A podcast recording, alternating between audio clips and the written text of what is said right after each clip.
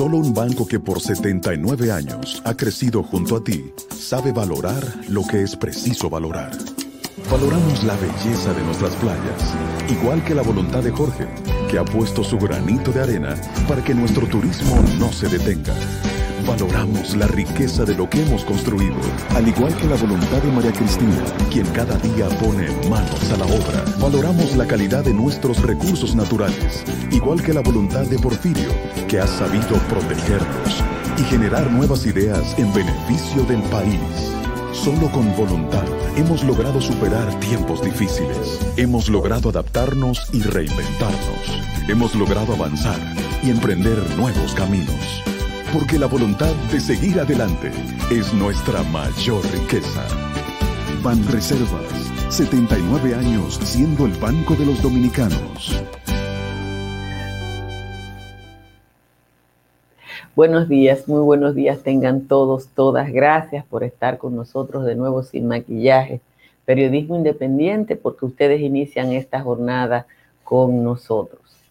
La cancelación de la licitación para la adquisición de las jeringuillas que se van a usar en la campaña de vacunación contra el COVID que fue anunciada anoche por el Ministerio de Salud, no habla de la transparencia en las acciones de ese ministerio, sino de la intolerancia que ha desarrollado este pueblo frente a una corrupción que se convirtió en sistémica. Los rumores alrededor de la susodicha licitación iniciaron con la semana, pero no fue hasta que el periódico El Nacional dio cuenta de que el Estado Dominicano estaba dispuesto a pagar a 25 las jeringuillas que otros pagan a 5 o a menos 5, cuando se alborotó el avispero. En el camino renunció el jefe del gabinete de salud, quien dijo que a pesar de que solo tiene unos meses en la administración pública, se va a dedicar a otros proyectos personales. El ministro de Salud dijo que la renuncia del señor Robinson Díaz no tenía nada que ver con el escándalo de la jeringuilla. La renuncia de Robinson Díaz también provocó algarabía en los predios del PRM. A mí me llegó una nota donde decía que se había ido Robinson Díaz, que era una retranca en el Ministerio de Salud. Cuando desde los predios políticos le dicen a uno que otro es una retranca, uno no sabe si eso es bueno o si es malo. Pero lo que sí es evidente es que había un maco. Lo que importa en este momento es que ese robo, como otros, no ha pasado. La corrupción en la administración pública solo será frenada si la población mantiene un ojo avisor y asusa la lucha de intereses que no son santos, pero que están dispuestos a desangrarse entre sí para que uno no le quite el botín al otro. Yo estoy convencida de que alguna de la gente que me llamó para hablar de la jeringuilla no era porque era un dominicano bueno o desinteresado, sino porque quería que de ese pastel le tocara un pedazo. Señores, muchísimas gracias por estar en Sin Maquillaje una mañana relativamente fresca. De hecho, la mayoría de las cabeceras de provincia, entre ellas Santo Domingo, anda entre 19 y 21 y solo Montecristi tiene a esta hora 23 grados Celsius. En los valles altos, Calimete está en 12, Calimetico está en 13 Constanza, Hondo Valle, San José de las Matas, El Cercado y Los Cacaos están en 14 y San José de Ocoa está en 15. Vamos al resumen de las principales informaciones de la jornada. El Ministerio de Salud Pública suspendió el procedimiento para la compra de jeringuillas y otros insumos necesarios para la inoculación contra el COVID-19 en vista de que ha recibido donaciones.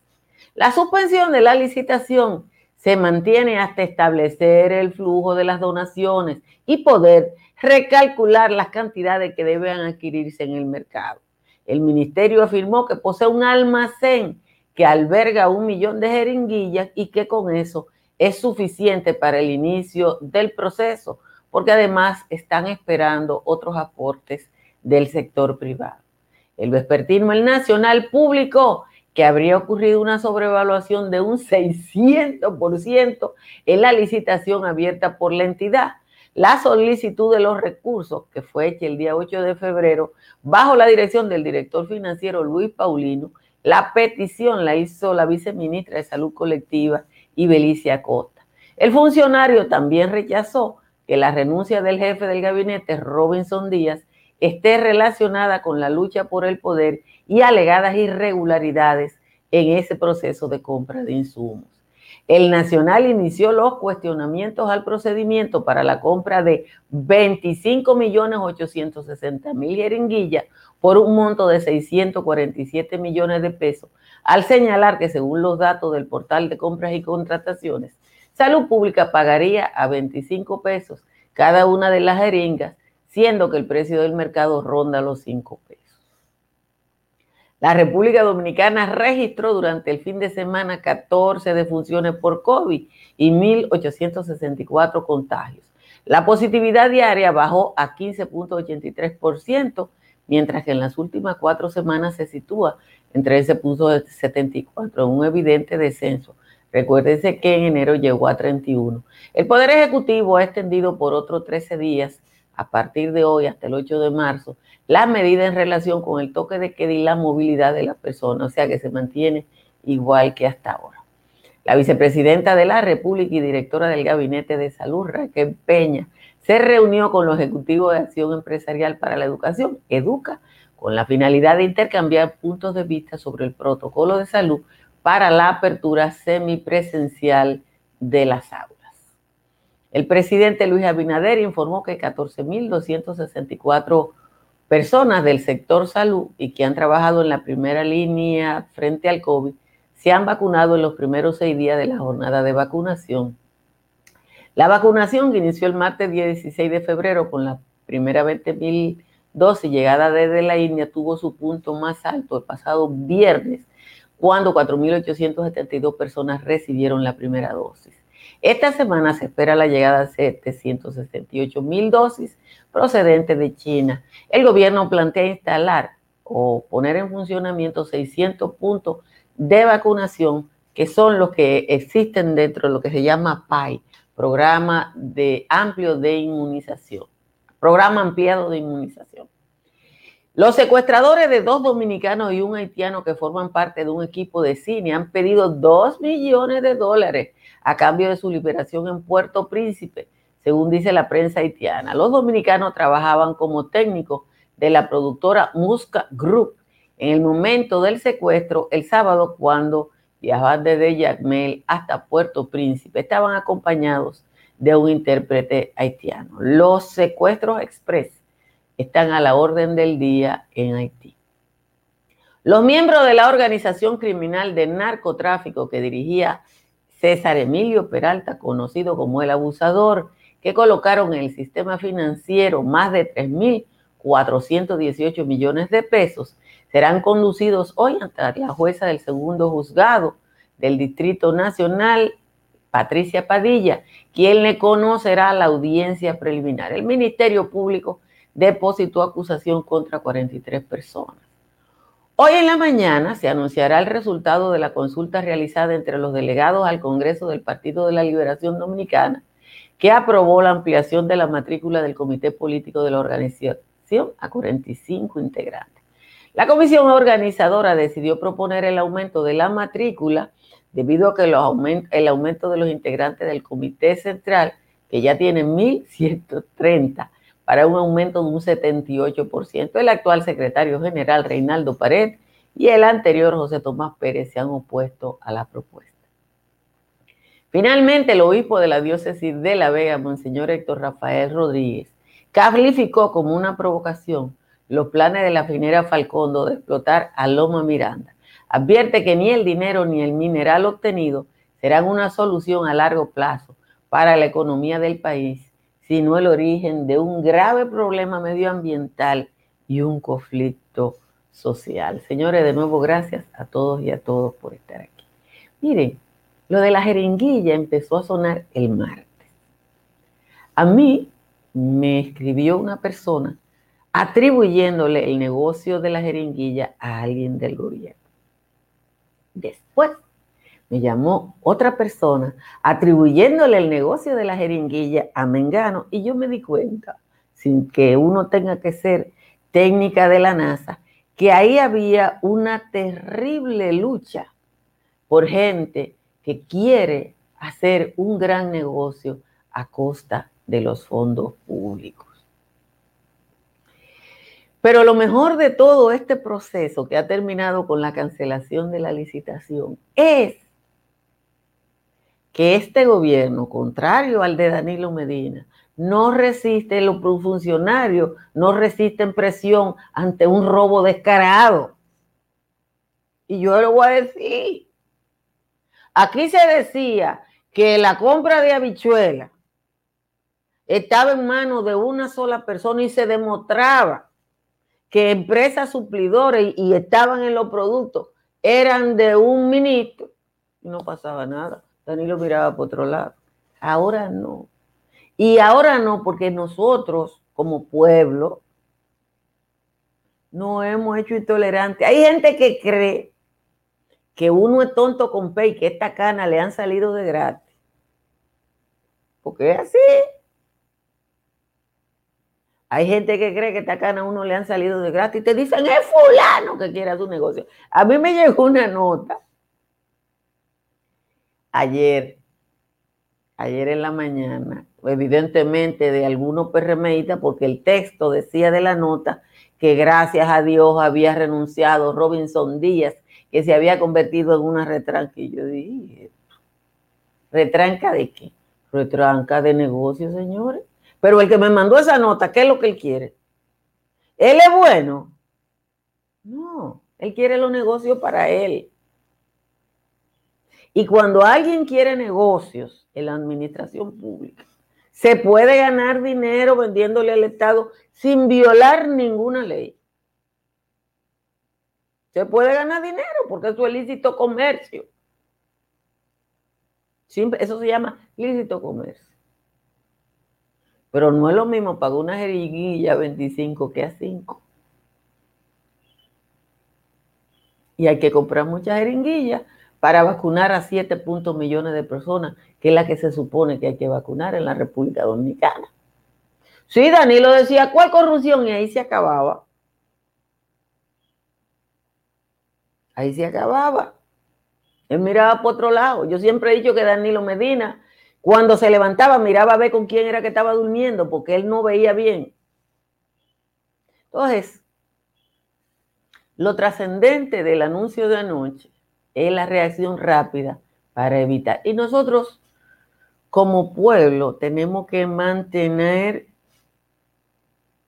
el ojo avisor, porque no es que nosotros votamos por santo. Yo lo digo todos los días. Hay gente que entendió que este era un cambio de ladrones. Cuando usted oye el discurso de algunos funcionarios, usted entiende que todavía hay gente que no sabe que el tiempo pasó y que nosotros no queremos lo que teníamos. Simple y llanamente. Es mantener la vigilancia. Y en el caso nuestro, lo que somos profesionales de la comunicación, aprovechar los conflictos de intereses que hay.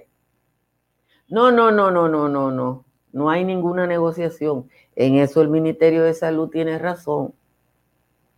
Si no se ha producido la licitación, no hay negocio.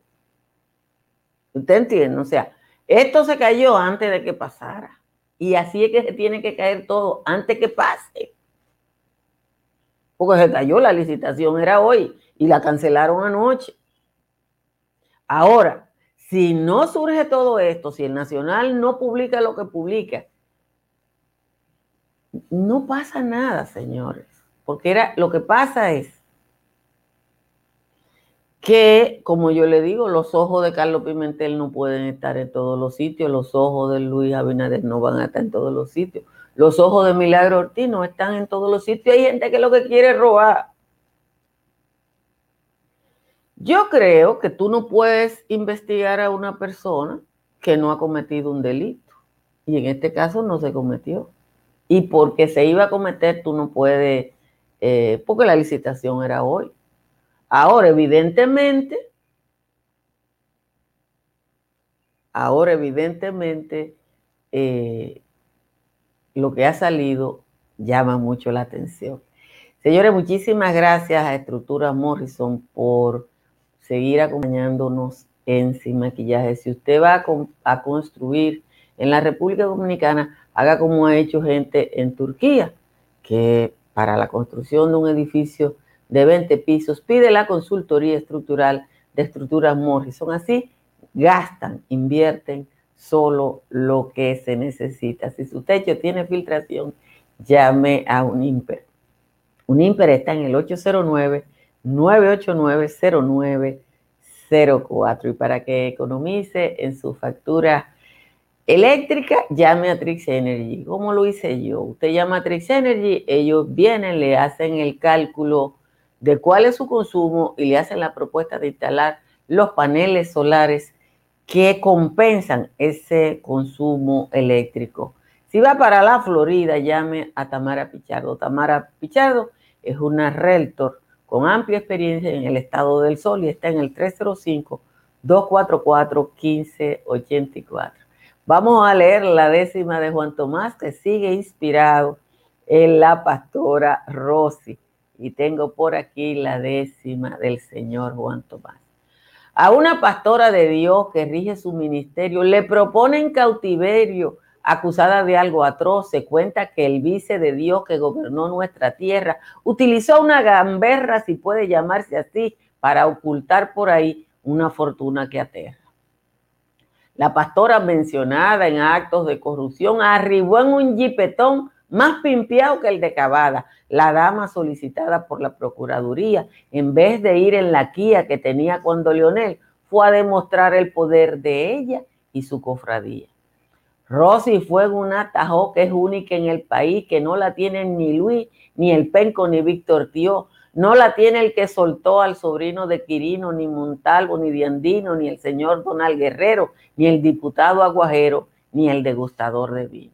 No tan solo la jipeta que de forma inoportuna, esta pastora Montuna exhibió a más de coletas. Sucede que esa toleta dijo en la interrogación que tiene cuarto a montón que ojos humanos no han visto y que eso se lo dio Cristo para lo de su salvación.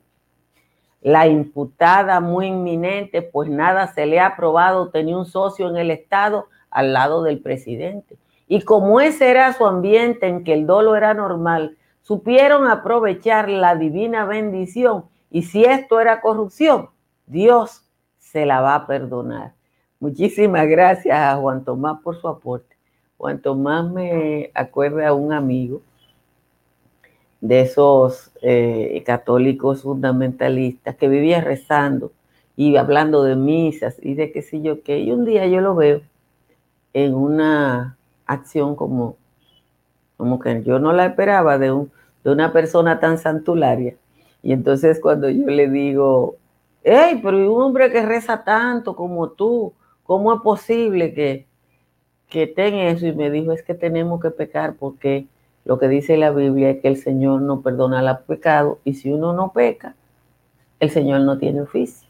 Entonces parece que la pastora piensa como ese amigo mío, que le está dando oficio a Jesucristo. Miren, yo quiero sacar un momentito para poner una denuncia de unos agricultores amigos míos que están pasando el Niágara en bicicleta. Ustedes saben que en esta época del año nosotros tenemos una sequía estacional.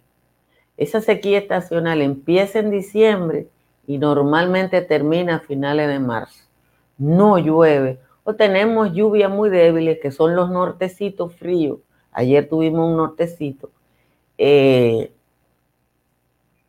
pero eso no es lluvia. Tenemos escasez de agua en las ciudades, pero en las zonas agrícolas los canales revierten mucho más importancia que en la época en que Dios ayuda. Así que quiero ponerle esta denuncia a la gente del INDRI que nos hacen los agricultores del cachón. Mire, escuchémoslo. Los pobres agricultores del cachón parte de ellos, los que estamos más afectados con relación a ese pedazo de canal que se ha ido hace más de dos meses, hace más de dos meses, y fuimos una comisión allá en Lindri, hablamos con el encargado, nos trató muy bien, porque no podemos decir lo contrario, pero del bien hasta la ejecutoria no hemos visto nada.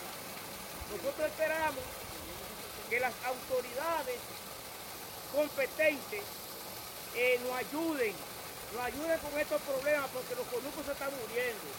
El encargado vino aquí, por dos veces han venido, vieron la situación, pero no nos dado respuesta sobre eso. Nosotros queremos que nos resuelvan ese problema porque entonces no queremos llegar a cosas mayores. Aquí, señor presidente, ¿cómo el, asunto? Aquí hasta para arreglar un canal le piden eh, asistencia al presidente. Eso habla de lo mal que está nuestro país institucionalmente, porque eso es un tema de un par de, un par de decenas de mil o de cien mil o doscientos mil pesos. Obviamente es un canal que ustedes ven que es que está montado y que simple y llanamente eh, es una reparación, que no es una cosa, no, no es limpieza, es una reparación, porque es que el canal eh, estaba a un nivel, se rompió y, simple y llanamente es lo que pasó. Pero bueno, eh, ya nosotros hicimos la denuncia y ojalá que la gente del INDRI vaya al cachón a repararle ese trabajo. Hay que decir que los, los plátanos, la musácea, si no tienen agua, eh, virtualmente no producen nada. El tronco del, eh, el tronco del, plátano necesita agua para, poder sostener eh, la mata. Ahí está, dice Isidro López echándole la cosa a Robinson Díaz. Bueno, el asunto es que Robinson Díaz no era popular. Pero el tema nuestro no es si es Robinson o si no es Robinson. El tema nuestro es eh, que se cumpla la ley y que no nos roben los cuartos. Miren, un segundo comentario que quiero hacer antes de la despedida. El presidente de la República estuvo ayer en Samaná y dijo algo que va a salir o ha salido en la letra chiquita de los periódicos. Y él explicó una cosa que nosotros entendemos. El presidente explicó que la mayoría de las obras que dejó iniciado el gobierno del PLD tienen un problemita y es que habían sobre ejecutado el presupuesto hasta en un 25%. Ustedes saben que la ley establece un tope de las cosas que se pueden, yo no sé si esa es la palabra, sobregirar en cuanto a compras y presupuestos. ¿Qué fue lo que hicieron los compañeros? Que ya pagaron en algunas obras que están por la mitad, más del 25% de lo que se supone que costaba la obra. Y están buscando las fórmulas legales para eso. Y ustedes saben por qué lo hicieron, porque en la campaña electoral se usaron a los contratistas para el, para el esquema clientelar.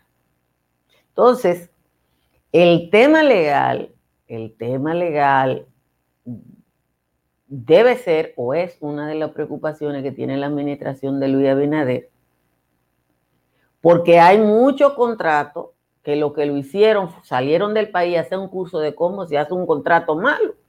El contrato del peaje sombra, el contrato de Punta Catalina. Es como si hicieran un contrato con todo lo que no debe tener un contrato. Entonces ahora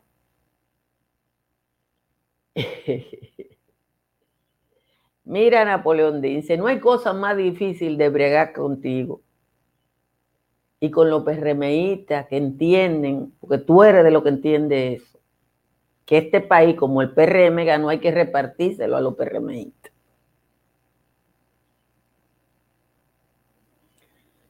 Si le están dando publicidad a la bocina, que se la den, pero que se la den demostrando. La publicidad tiene que distribuirse porque la publicidad del Estado lo que hay es que regularla. Regularla. Pero si tú crees que lo que tiene que hacer este gobierno es hacer lo mismo que hacía Danilo, que tenía un grupo de periodistas y a eso le daban todo y al resto nada, no, la gente no votó para eso. La gente no, nosotros no votamos para eso. Nosotros no, no votamos para cambiar lo que estaba por, para que otro hiciera lo mismo.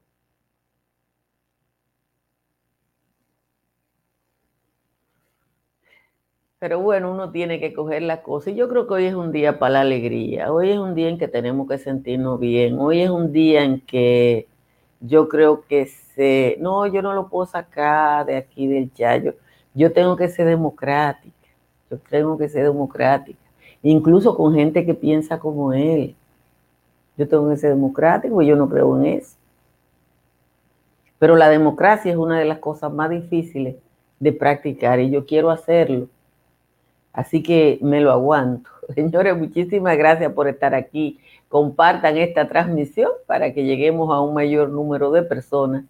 Y gracias a quienes cada día se suscriben a este canal de YouTube y nos ayudan a que lleguemos a nuestra meta, que es completar los primeros 100 mil suscriptores. Estamos lejos, pero bueno, ahí vamos. Así que en un momentito nos vamos a juntar con Giovanni y y Natalie en Sin Maquillaje y Sin Cuento. Bye bye.